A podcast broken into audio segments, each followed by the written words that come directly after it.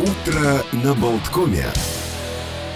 Продолжаем, между тем, утро на Болткоме. Олег Пеков в студии, мне помогает Евгений Копеин. И сегодня у нас на календаре, во-первых, пятница. А во-вторых, все-таки еще солнечный, такой прекрасный день, который, надеюсь, мы проведем с вами отлично. И плюс ко всему должно добавить радости, конечно, вчерашняя победа Латвии в полуфинале, когда одолели мы шведов. И впервые, впервые в истории латвийская команда, латвийская сборная оказалась в полуфинале. Так что порадуемся и будем держать теперь кулаки дальнейшие, будем ждать дальнейших успехов.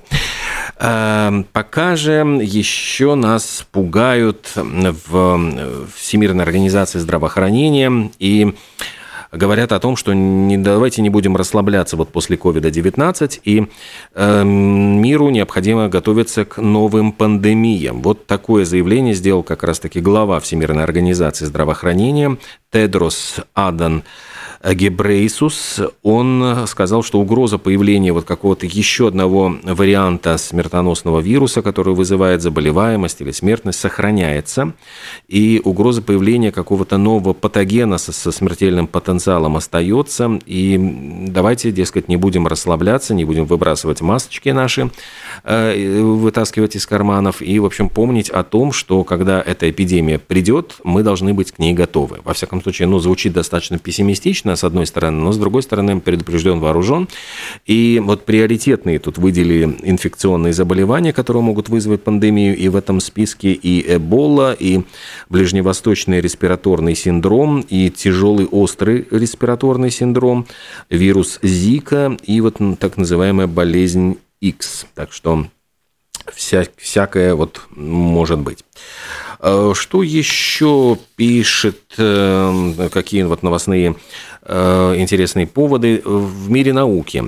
Вот кембриджские ученые, их зовут Кеннисон Фолкнер и Джон Эдмонд, они посчитали, посчитали и обнаружили, говорят, что в каждых, дескать, 100 миллионах метрических тонн морской воды растворено, говорят, около грамма золота.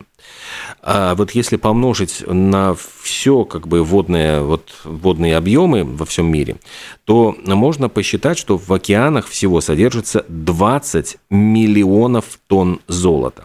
Учитывая то, что цена на золото скачет, меняется. Конечно, очень сложно найти конкретную стоимость э, вот того всего богатства, которое растворено в океанах. Но примерно, если так вот прикинуть, э, ну вот одна тонна золота стоит 57 миллионов. И исходя из этой оценки, э, золото в мировых вот всех водоемах будет стоить чуть больше одного квадриллиона долларов. Э, ну, соответственно, конечно, эта сумма какая-то вот и очень сложно представить, там это количество нулей, и вот все эти секстиллион, квадриллионов, вот мы в детстве как-то играли, шутили, но это вот как-то не укладывается в память, э, в, в самом сознании, воображении.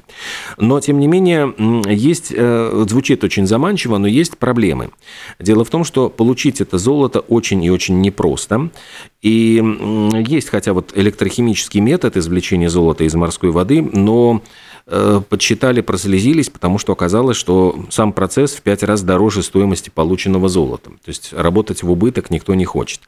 Более того, говорят, что вот эти все технологии, там есть какие-то новые, более ну, эффективные технологии, но говорят, что все это очень и очень Эм, опасно, мы вот сами, может быть, не понимаем, извлекая золото из морской воды, может быть, мы наносим и ущерб для э, видов рыб, которые, ну и прочей морской живности, которая населяет вот эти океаны. Поэтому дескать, давайте будем осторожничать и не будем так вот э, рубить с плеча. То есть вот, а давайте-ка извлечем все золото из э, вот этих океанских недр. А вдруг это получится наоборот, вот вся рыба перемрет, и нам нечем будет питаться. Золото только будем грызть.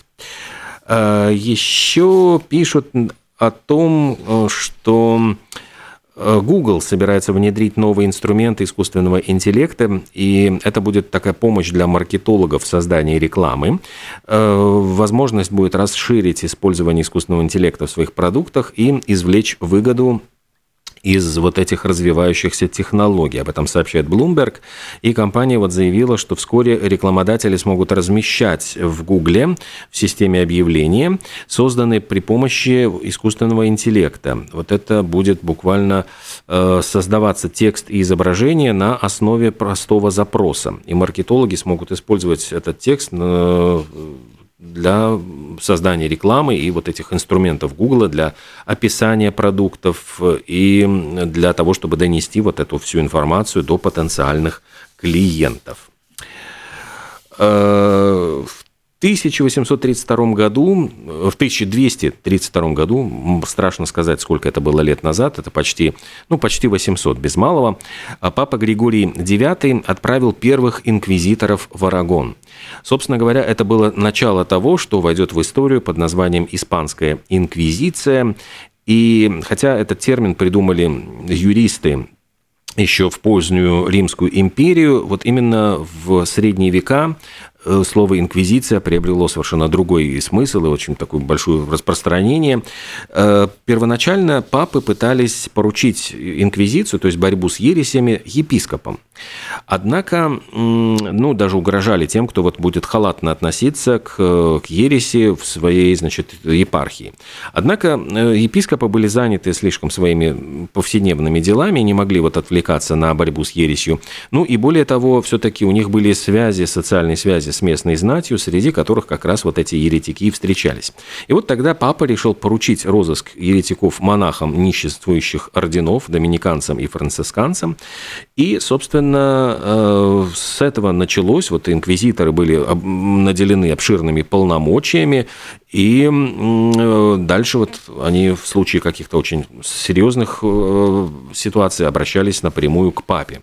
Вот почему самая известная инквизиция испанская, даже есть такое выражение, там, испанскую инквизицию никто не ждет, была такая шутка Монти Пайтон, по-моему, из-за черного пиара. Дело в том, что Испания тогда входила вот в империю Габсбургов, и как раз-таки э, такой был черный пиар против Габс...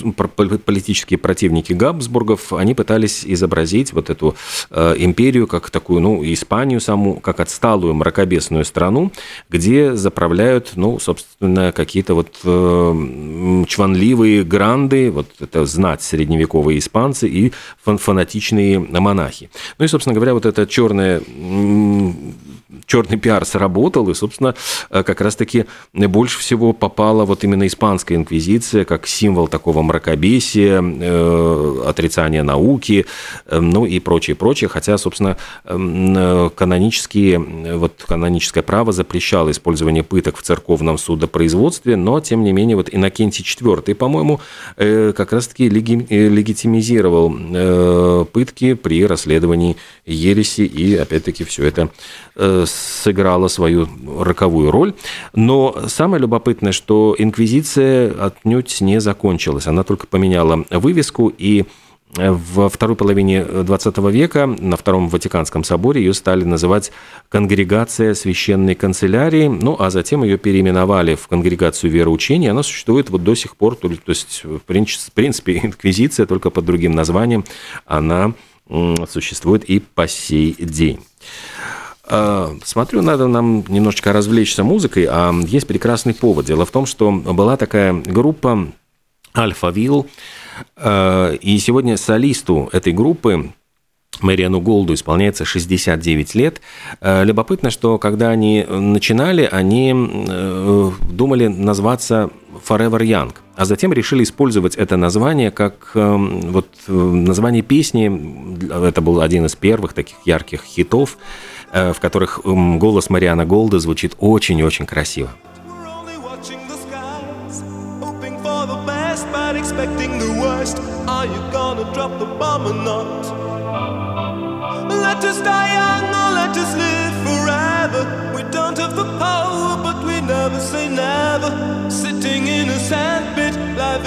Short trip. The music's for the sad man.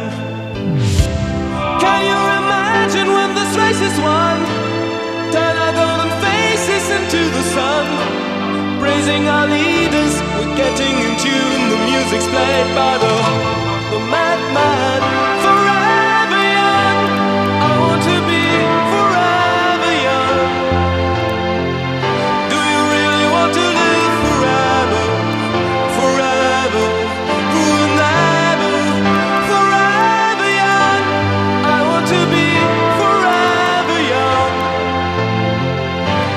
Группа Alphaville, Мэриан Голд, которая сегодня отмечает 69-летие. Да, кстати, я забыл сказать, что в группе Alphaville, в общем, такая была текучка кадров, и на сегодняшний день именно вот Мэриан Голд остается единственным э, участником оригинального состава. Ну, у него такой действительно очень узнаваемый голос, заменить было бы его сложно, и он, более того, я понимаю, автор основных песен Alphaville. И буквально несколько лет назад появилась новая пластинка Альфавилла. кстати, когда я послушал, в принципе, были очень интересные, красивые тоже песни. Так что Мэриан Голд продолжает творить и выпускает все новые и новые э, пластинки.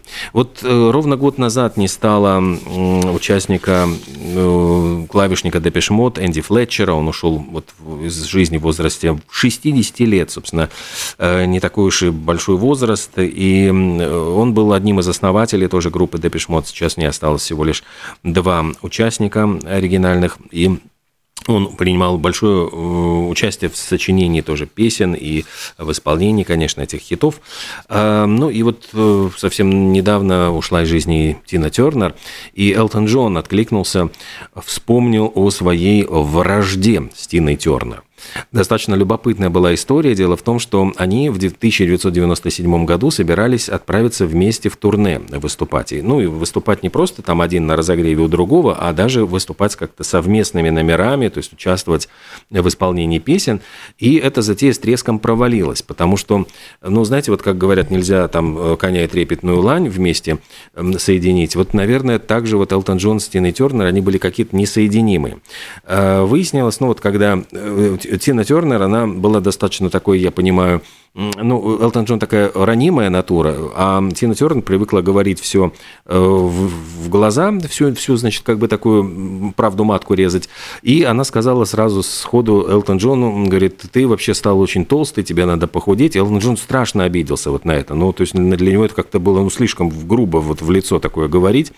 А потом она стала его донимать, говорит, что ты там носишь Версач, это тебя наоборот полнит, надо тебе Армани, в Армани переодеться. В общем, Элтон Джон еще больше обиделся, что, дескать, она еще меня начинает, он, он даже выразился, говорит, она мне напомнила мою вообще чертову мать, вот, которая тоже вмешивалась и пыталась меня строить и учить, что мне, что мне носить, вообще как мне одеваться и как, как мне жить.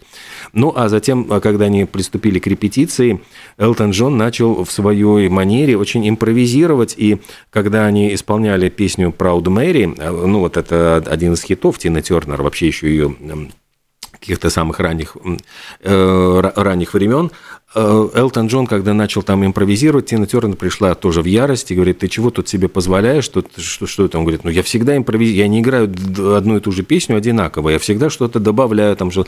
А у Тины Тернер наоборот, все выверено до мелочей, все музыканты вот до ноты, там все, все отрепетировано, и она вот каких-то таких импровизаций, отхождения от плана, она просто не приветствовала. И в результате они разругались, ну просто вдрызг, разошлись, потом Элтон Джон, ну как бы пришел к ней не мириться. Почему он рассказывал? Он говорит, что потом мы помирились, в общем, стали лучшими друзьями, но э, вместе все-таки в турне не ездили. Вот такая была любопытная история.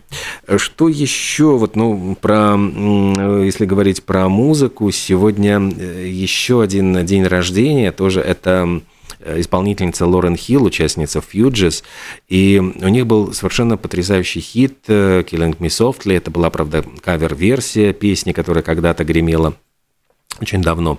Но, тем не менее, вот э, Лорен Хилл, которая появилась на свет в 75 году, я сейчас пытаюсь сообразить, 25 плюс 23, получается, ей 48 лет сегодня исполняется. Ну и чуть-чуть кусочек, наверное, из этой песни мы тоже с вами послушаем.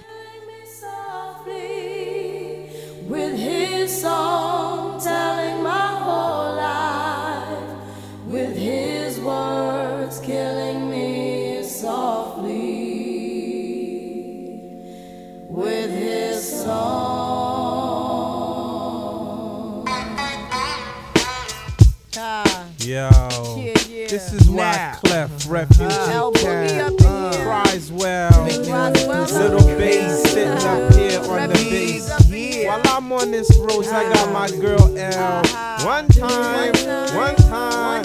Hey yo, L, you know you got the lyrics. I heard he sang a good song. I heard he had a style. And so I came to see him and listen for a while. And there he was, this young boy, stranger to my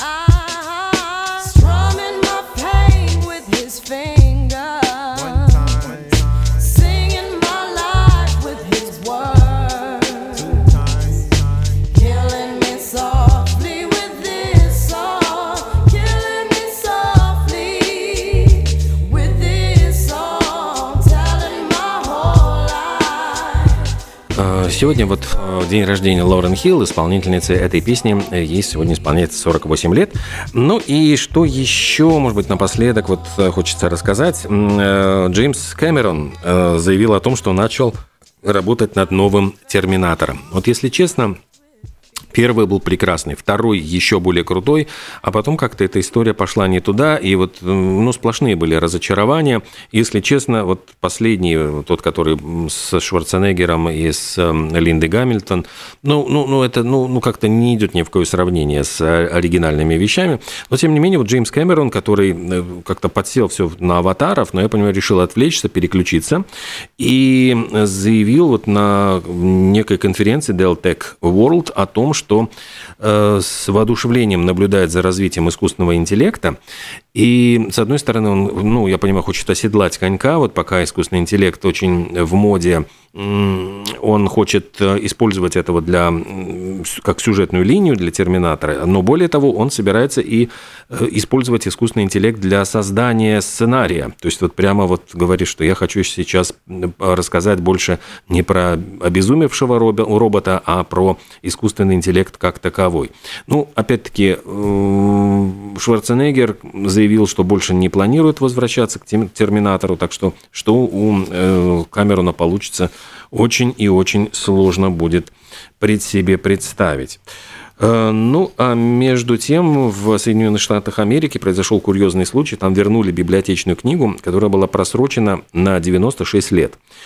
Дедушка покойной жены, говорит вот Джим Перри, взял эту книжку почитать в библиотеке в 1927 году. То есть с тех пор прошли две мировые войны, там, в общем, все, все какие-то глобальные события. Вся эта книга вот лежала у него дома, и перебирал он э, коробки с вещами, наткнулся на экземпляр вот этой книги Бенсона Лосинга «История Соединенных Штатов».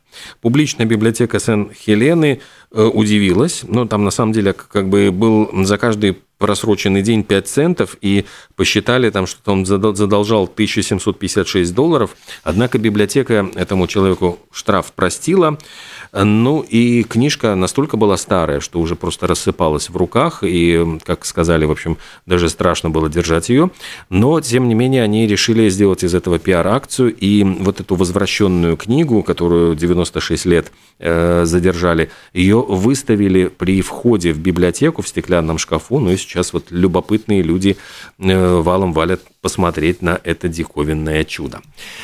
Ну что, мы, наверное, поговорим э, о климате, о погоде с Константином Ранксом через несколько минут после новостей 9-часовых. Оставайтесь с нами. Э, вы слушаете радио Болтком.